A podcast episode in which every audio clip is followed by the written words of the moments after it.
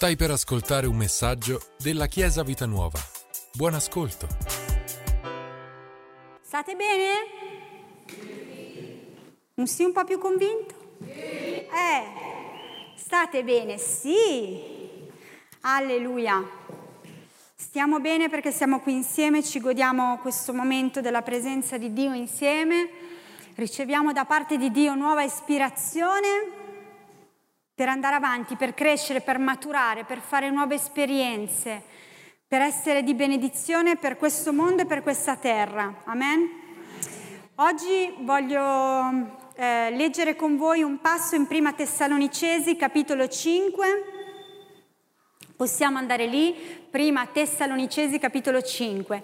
Questa lettera è una lettera dell'Apostolo Paolo, scritta alla Chiesa di Tessalonica, E questa, e questa lettera è una lettera dove Paolo celebra la fedeltà eh, di questa Chiesa, eh, Paolo celebra quello che eh, questa Chiesa sta facendo gli uni verso gli altri, li incoraggia ancora di più in azioni pratiche. Infatti la, eh, la predicazione di oggi, l'insegnamento di oggi si chiama Vivere Cristo.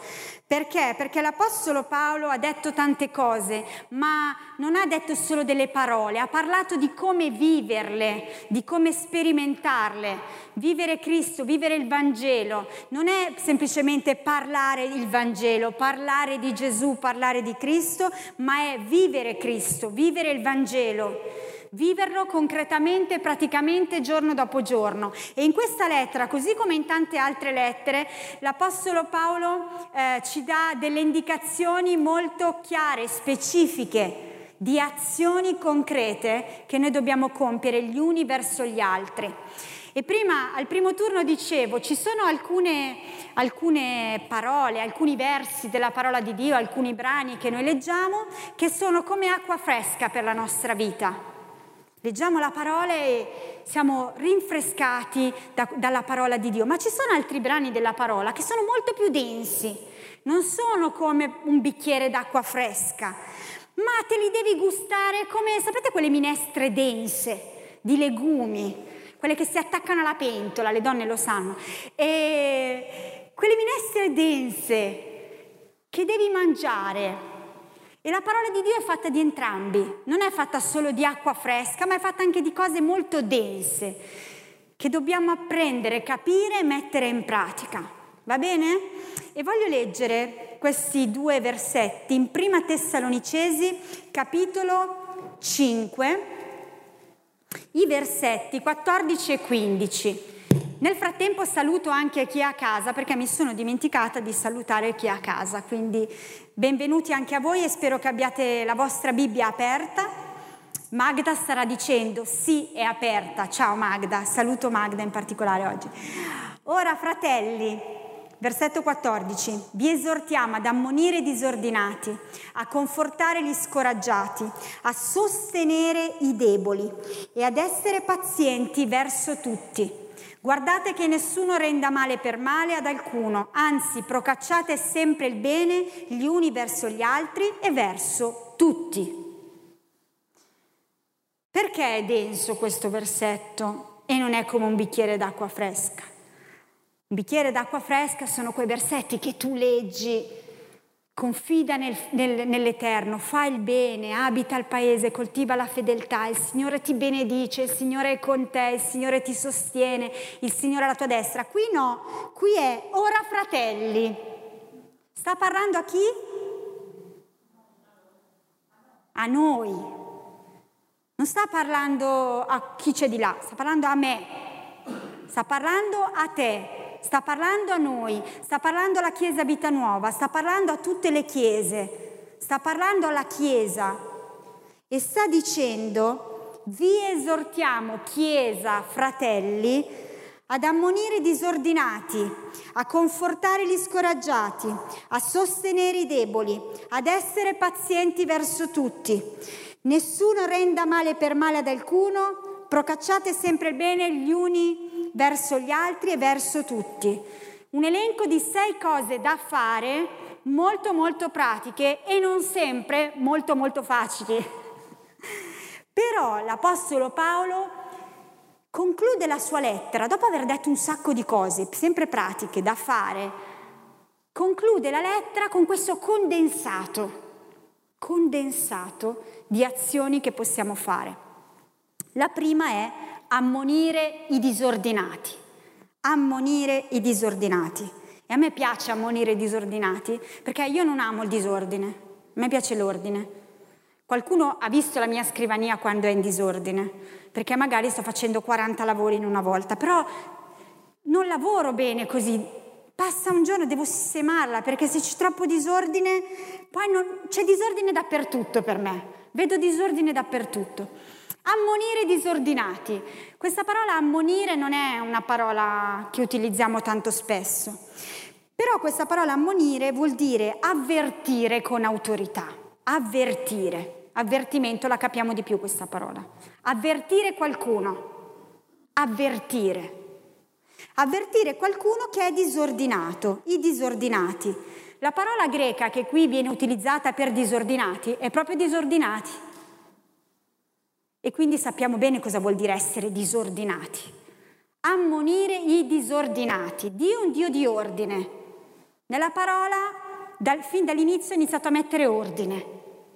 Ordine, Dio ama l'ordine. E ci dice di ammonire i disordinati. Però la radice di questa parola, che si traduce disordinati, deriva da un'altra parola del greco antico eh, e dal greco classico, che ha un significato, è un termine di, di battaglia, e significa questo, eh, ammonire chi non è al suo posto di battaglia. Quindi ammonire i disordinati, ammonire chi non è al suo posto di battaglia. Quando facciamo i summer camp, i giochi non sono dei giochi, sono delle battaglie, e le squadre si posizionano sul campo per iniziare a giocare. Ma voi non lo sapete che quando dobbiamo iniziare e l'arbitro vorrebbe fischiare all'inizio, manca sempre qualcuno. Non tutti sono pronti sulla linea di battaglia, e uno è andato a cambiare le scarpe, e a uno gli scappava la pipì, e uno è in giro che vaga perché non sa dov'è la sua squadra. Qualcuno, e quindi dobbiamo andare a recuperarli. Non tutti sono sulla linea di battaglia pronti per combattere, pronti per giocare. Generalmente una persona di, eh, disordinata sarà al suo posto di battaglia. Noi quando pensiamo al disordine, pensiamo al disordine di una stanza, giusto? Disordine, subito vedi una stanza tutta disordinata, però disordine vuol dire tante cose. Disordine può essere a livello di tempo. Davide corse prontamente sulla linea di battaglia quando doveva ammazzare il gigante. Era pronto al momento giusto, nel posto giusto, era lì per combattere contro il gigante. Corse prontamente lungo la linea di battaglia, non è arrivato in ritardo. Era pronto. Quindi è molto importante essere ordinati a livello di tempo. Non puoi arrivare in ritardo sulla linea di battaglia. Non si può arrivare in ritardo sulla linea di battaglia. E la linea di battaglia non è solo la tua, è quella della Chiesa. Noi stiamo combattendo una battaglia tutti insieme, stiamo vivendo, gareggiando una, una gara, facendo una corsa, tutti insieme, non singolarmente. Certo, c'è la nostra vita personale, ci sono dei traguardi che dobbiamo raggiungere personalmente, ma come corpo di Cristo, come Chiesa, stiamo gareggiando tutti insieme. E dobbiamo essere pronti sulla linea di battaglia al momento giusto. Dobbiamo esserci tutti. Prima vi dicevo, al campeggio il gioco non inizia fin quando non ci sono tutti. E se i ragazzi non ci sono, la guida, la, che è il capogruppo della squadra, prende e va a cercarli. Non si inizia se non sappiamo dove sono tutti quanti. E la stessa cosa vale qui, in Chiesa. Ci dobbiamo essere tutti sulla linea di battaglia, pronti. Davide corse prontamente sulla linea di battaglia. Davide corse prontamente sulla linea di battaglia. Disordinati si può essere a livello mentale. Vi è mai capitato di avere una confusione in mente, un sacco di pensieri e di dover mettere ordine a quei pensieri? L'unica cosa che può mettere ordine ai pensieri è un pensiero, quello della parola di Dio. Se noi decidiamo di dare ascolto a quel pensiero, tutto si placa, tutto si calma, perché ho deciso di seguire quel pensiero e quindi tutti gli altri si devono adeguare e devono stare zitti. E la nostra mente tace e segue un pensiero. Questo è molto importante.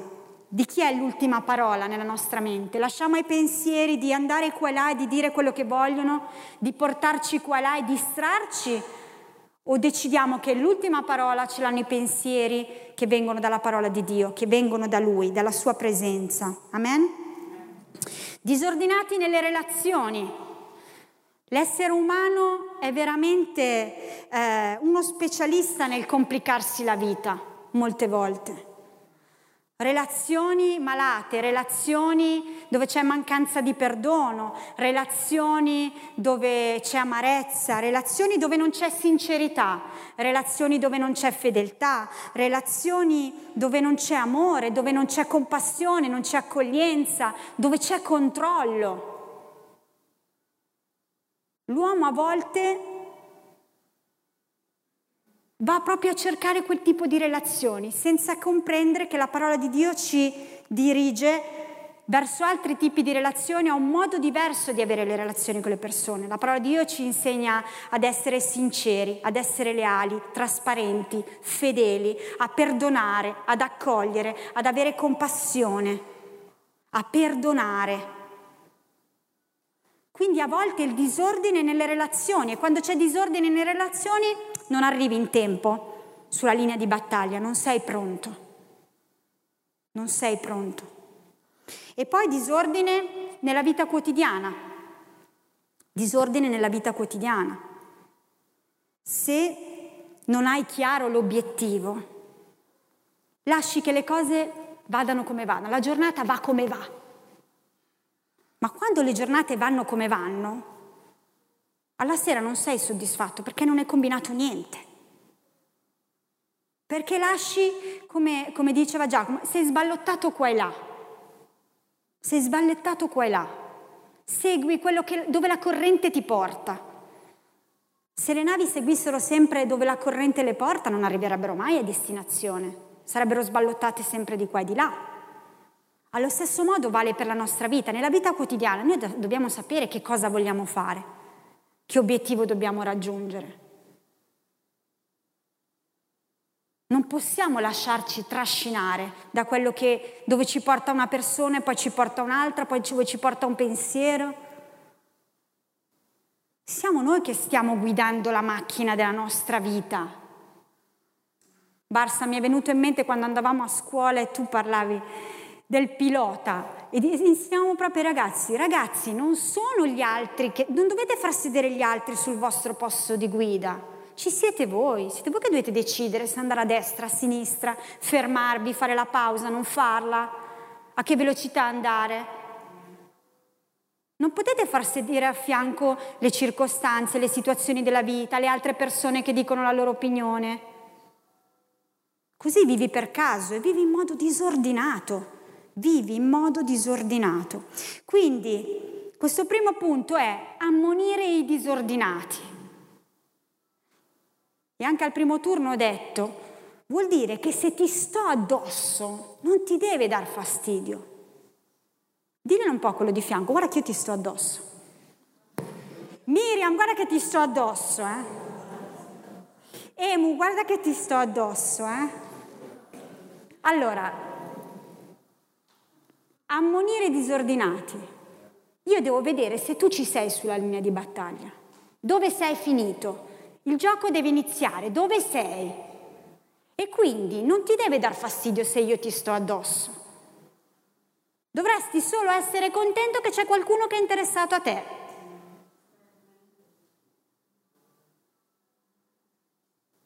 A volte alcuni dicono mi stai troppo addosso. È il mio compito. Ma il problema è che non è solo il mio, è anche il vostro, perché qui dice fratelli, non lo dice a me, lo dice a tutti, di stare addosso gli uni agli altri. Alleluia, ci siamo sulla linea di battaglia. Quindi, ammonire i disordinati è il primo punto. Il secondo è confortare gli scoraggiati. Confortare gli scoraggiati. Quando qualcuno è scoraggiato, e ci capita spesso di essere scoraggiati, dobbiamo imparare a confortarlo. E le armi che abbiamo per confortare le persone sono sicuramente la parola e la preghiera. Voglio leggervi velocemente, venite con me, in Proverbi, capitolo quindici, voglio leggervi qualche versetto. Proverbi, capitolo quindici. Dice così, il versetto ventitré. Uno prova gioia quando può dare una risposta, e quanto è buona una parola detta al tempo giusto. Lo Spirito Santo ci guida a dare parole al tempo giusto per le persone, per incoraggiarle, per portarle fuori dallo scoraggiamento. E noi dobbiamo avere la nostra lingua, la nostra bocca pronta e coraggiosa a dare quella parola che porti conforto alle persone. Confortare gli scoraggiati non vuol dire raccontargli quello che è successo a te che è peggio di quello che è successo a lui. Quello non è confortare gli scoraggiati. Confortare gli scoraggiati è prendere la parola e darla come cibo a quella persona per essere incoraggiato, per venire fuori dallo scoraggiamento. Amen? Questo è il nostro compito.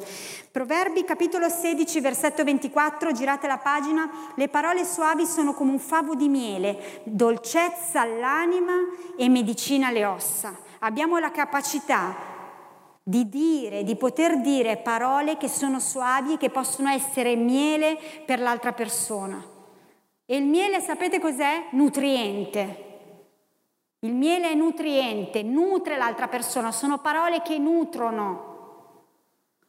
Parole che danno da mangiare, le parole sono cibo, le parole non si ascoltano semplicemente, le parole uno le può mangiare,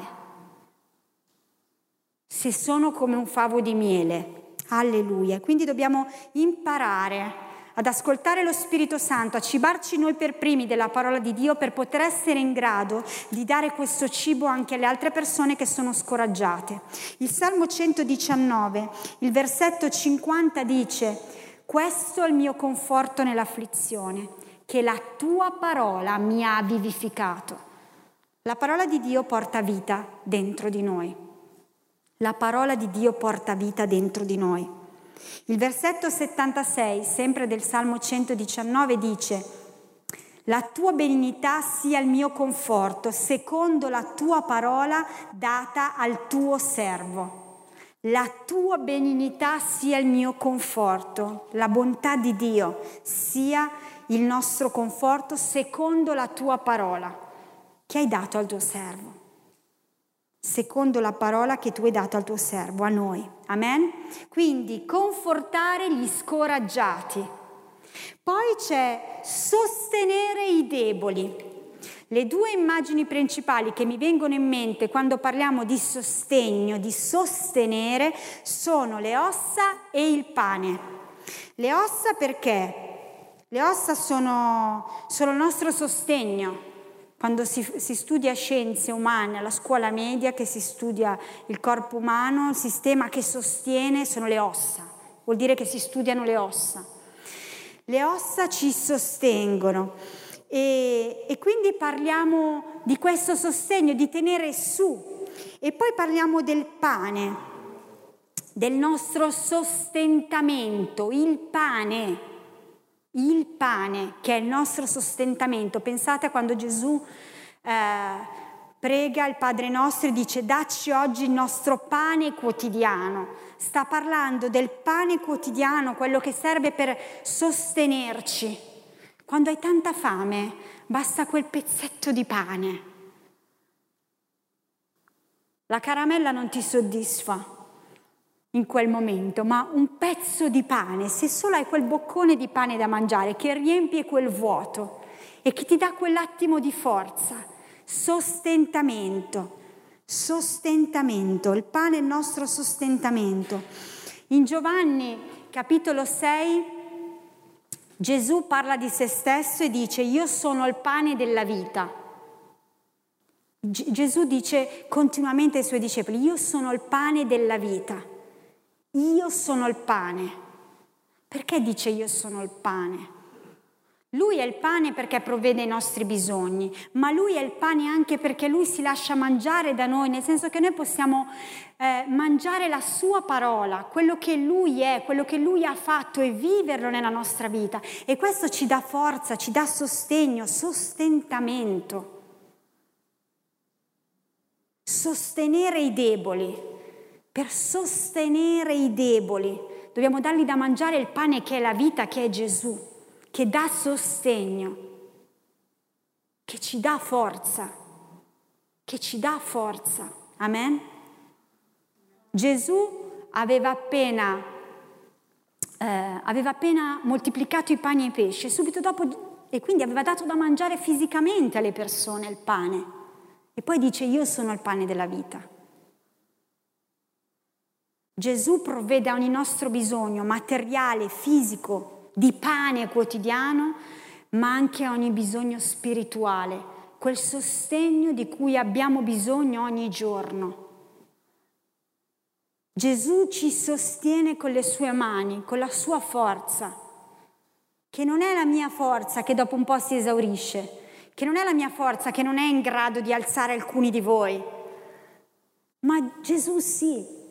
Gesù ha la forza di sostenere la nostra vita.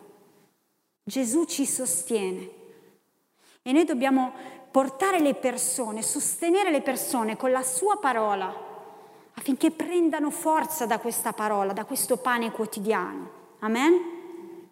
Sostenere i deboli, sostenere i deboli.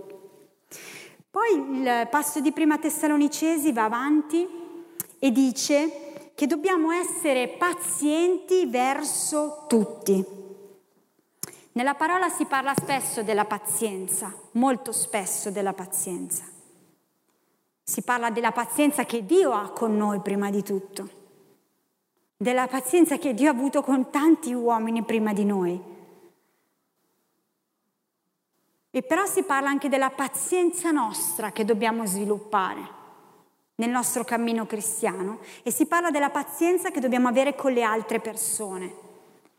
Prima dicevo che stiamo correndo una gara insieme, stiamo combattendo una battaglia insieme, siamo una squadra, la Chiesa è una famiglia, la Chiesa è una squadra, nella Bibbia si dice che la Chiesa è anche un esercito,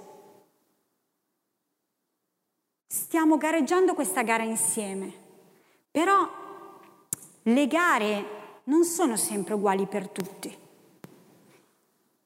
Ognuno di noi ha una storia diversa. Potremmo ascoltare ognuno di voi che è qui seduto. Ognuno di noi ha avuto un'infanzia diversa. Ognuno di noi ha fatto esperienze diverse. Alcuni hanno dovuto vincere delle grandi battaglie, altri hanno avuto una vita più serena. Alcuni sono più anziani, alcuni sono più giovani. Le nostre vite sono completamente diverse. Ma stiamo gareggiando insieme. Ecco perché dobbiamo avere pazienza gli uni verso gli altri. Non tutti abbiamo lo stesso carattere, non tutti portiamo frutto allo stesso tempo. Qualcuno prima, qualcuno dopo. Alcuni dobbiamo andarli a recuperare perché sulla linea di battaglia non ci sono, e quindi corri a cercare dove si è nascosto, cosa sta facendo, dove sta perdendo tempo. Però la parola dice di avere pazienza verso tutti. E voglio leggere una parabola, andiamo insieme lì, in Luca capitolo tredici. Penso che adesso abbiate capito perché dicevo che questa parola non è come un'acqua fresca che scende sulla nostra vita, ma un po' più densa. Siete d'accordo? Dal vostro silenzio mi sembra di sì. Alleluia. Luca capitolo, no ho sbagliato, scusate, vi ho detto sei, no, Luca tredici. Scusate, vi ho letto il versetto invece del capitolo. Luca tredici. Molto tempo fa, non mi ricordo quanto, il pastore ha utilizzato questa parabola in una predicazione e il significato che ha dato a questa parabola mi è piaciuto tantissimo, perché prima di tutto ha parlato a me, perché io, per chi mi conosce, sa che non sono una persona molto paziente. Insomma, dopo un po' fremo, fremo, dopo, no, vero, no, dopo un po' fremo, quindi la pazienza, ho dovuto, ho dovuto e sto ancora lavorando tanto sulla pazienza. Or disse questa parabola, Luca tredici sei, un uomo aveva un fico piantato nella sua vigna, venne a cercarvi del frutto ma non ne trovò, disse allora al vinaiuolo, ecco sono già tre anni che io vengo a cercare frutto su questo fico e non ne trovo, taglialo. Perché devo occupare inutilmente il terreno? Questa sono io. Taglia tutto, via tutto. Ma quelli gli rispose e disse, Signore, lascialo ancora quest'anno finché lo scalzi e gli metta del letame e se fa frutto bene, altrimenti in avvenire lo taglierai. Il vinaiuolo, sapiente, parla con il suo padrone e gli dice, abbi pazienza, fammi, fammi lavorare ancora un po' il terreno, fammi mettere ancora un po' di letame. Fammi mettere ancora un po' di concime, fai sì che di avere un po' più di pazienza e di aspettare, il frutto arriverà. Lo so che gli altri hanno già portato frutto, ma abbi pazienza. E questo è un grande insegnamento con noi, perché noi dobbiamo avere pazienza verso tutti. Pazienza verso le persone che sono sedute vicino a noi. A volte siamo... Siamo molto bravi a pretendere dall'altro che cambi, che porti frutto, che faccia dei passi, che... A parte il fatto che lo sappiamo, che noi dobbiamo imparare a guardare a noi stessi e pensare a quello che noi stiamo facendo, ma con l'altro a volte dobbiamo avere pazienza. Continua a confortarlo, continua a sostenerlo, continua ad ammonirlo affinché sia sulla... ma abbia anche pazienza. A volte dicono, eh, ma io non ho pazienza per carattere. Ah, neanch'io ce l'avevo per carattere, la pazienza. No, per niente. Ma ho imparato ad essere paziente, si impara ad essere pazienti, si esercita la pazienza. Si esercita la pazienza. Alleluia. Se dobbiamo avere pazienza per il frutto della terra, perché non dovremmo averlo con la vita delle persone? Alleluia. Quindi abbiamo detto ammonire i disordinati, confortare gli scoraggiati, sostenere i deboli, essere pazienti verso tutti. E il secondo versetto che abbiamo letto in Prima Tessalonicesi dice anche guardate che nessuno renda male per male, anzi procacciate il bene gli uni verso gli altri e verso tutti. Male, bene. E poi usa questo verbo procacciare, che nessuno di noi usa abitualmente, però se lo diciamo in un altro modo lo capiamo tutto, tutti. Darsi da fare per raggiungere il bene, darsi da fare lo capiamo tutti. Dobbiamo darci da fare per raggiungere il bene gli uni verso gli altri e verso tutti.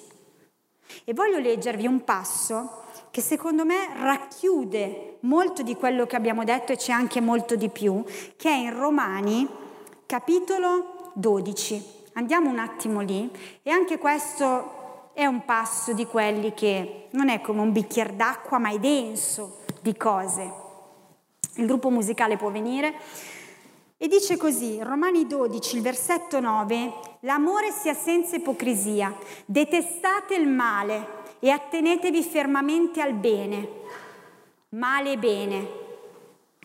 Nell'amore fraterno amatevi teneramente gli uni gli altri, nell'onore usate riguardo gli uni verso gli altri, non siate pigri nello zelo, Siate ferventi nello spirito, servite il Signore, allegri nella speranza, costanti nell'afflizione, perseveranti nella preghiera, provvedete ai bisogni dei santi, esercitate l'ospitalità, benedite quelli che vi perseguitano, benedite e non maledite, rallegratevi con quelli che sono allegri, piangete con quelli che piangono, abbiate gli stessi pensieri gli uni verso gli altri.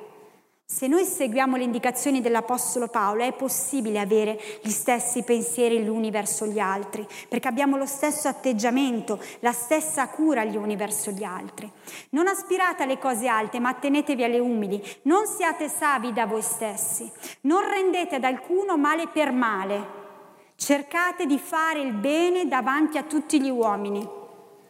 Perché dice davanti a tutti gli uomini? Perché se noi lo facciamo agli uomini è come se lo stessimo facendo a Dio. Perché mostriamo il suo esempio. Se è possibile, per quanto dipende da voi, vivete in pace con tutti gli uomini. Non fate le vostre vendette, cari miei. Non lasciate posto all'ira di Dio, perché sta scritto: a me la vendetta, io renderò la retribuzione, dice il Signore. Se dunque il tuo nemico ha fame, dagli da mangiare; se ha sete, dagli da bere, perché facendo questo radunerai dei carboni accesi sul suo capo. Non essere vinto dal male, ma vinci il male con il bene. Amen. E il versetto venti mi ha colpito parecchio, perché dice: se dunque il tuo nemico ha fame, dagli da mangiare; se ha sete, dagli da bere, perché facendo questo radunerai dei carboni accesi sul suo capo. E mi sono chiesta: ma cosa vuol dire radunare dei carboni accesi sul capo dell'altro? Carboni accesi sono, è il fuoco, accendere un fuoco. E il fuoco nel Vecchio Testamento serviva per il sacrificio. Fare tutte queste cose costa sacrificio, perché la nostra, la nostra umanità, il nos, la nostra natura non ci porterebbe a comportarci in questo modo. La nostra natura ci porterebbe a dire: vabbè, arrangiati. La nostra natura ci porterebbe a dire: ma te ne dico quattro. La nostra natura ci porta a dire: ma non voglio più avere niente a che fare con te. Ma la natura di Dio, che è dentro di noi, perché Cristo vive in noi, ci porta ad agire in un altro modo, ci spinge ad agire in un altro modo. E noi dobbiamo accogliere questa spinta, che a volte è un sacrificio. È un sacrificio. Ma in questo modo noi stiamo veramente vivendo il Vangelo, stiamo veramente vivendo Cristo. Perché vivere il Vangelo non è parlare del Vangelo. Vivere Cristo non è parlare di Cristo e, vive, e, e parlare di Gesù e basta, di quello che Lui ha fatto. È farlo. È viverlo giorno dopo giorno. È questo che ci rende cristiani. Non sono le nostre parole, sono i nostri fatti. Sono i nostri fatti. E quindi desidero che possiamo alzarci in piedi e vogliamo cantare questo canto, che è una preghiera, la nostra preghiera, la preghiera per la nostra vita, perché noi desideriamo essere cristiani, essere discepoli, essere figli di Dio, facendo quello che Lui ci ha detto di fare.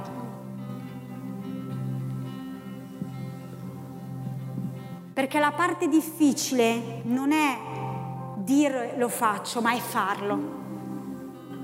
Ma noi vogliamo farlo. Vogliamo farlo. Alleluia. Grazie per averci ascoltato. Rimani aggiornato attraverso i nostri canali social. Ci trovi su Facebook, Instagram, Spotify e sul sito w w w punto chiesa vita nuova punto org.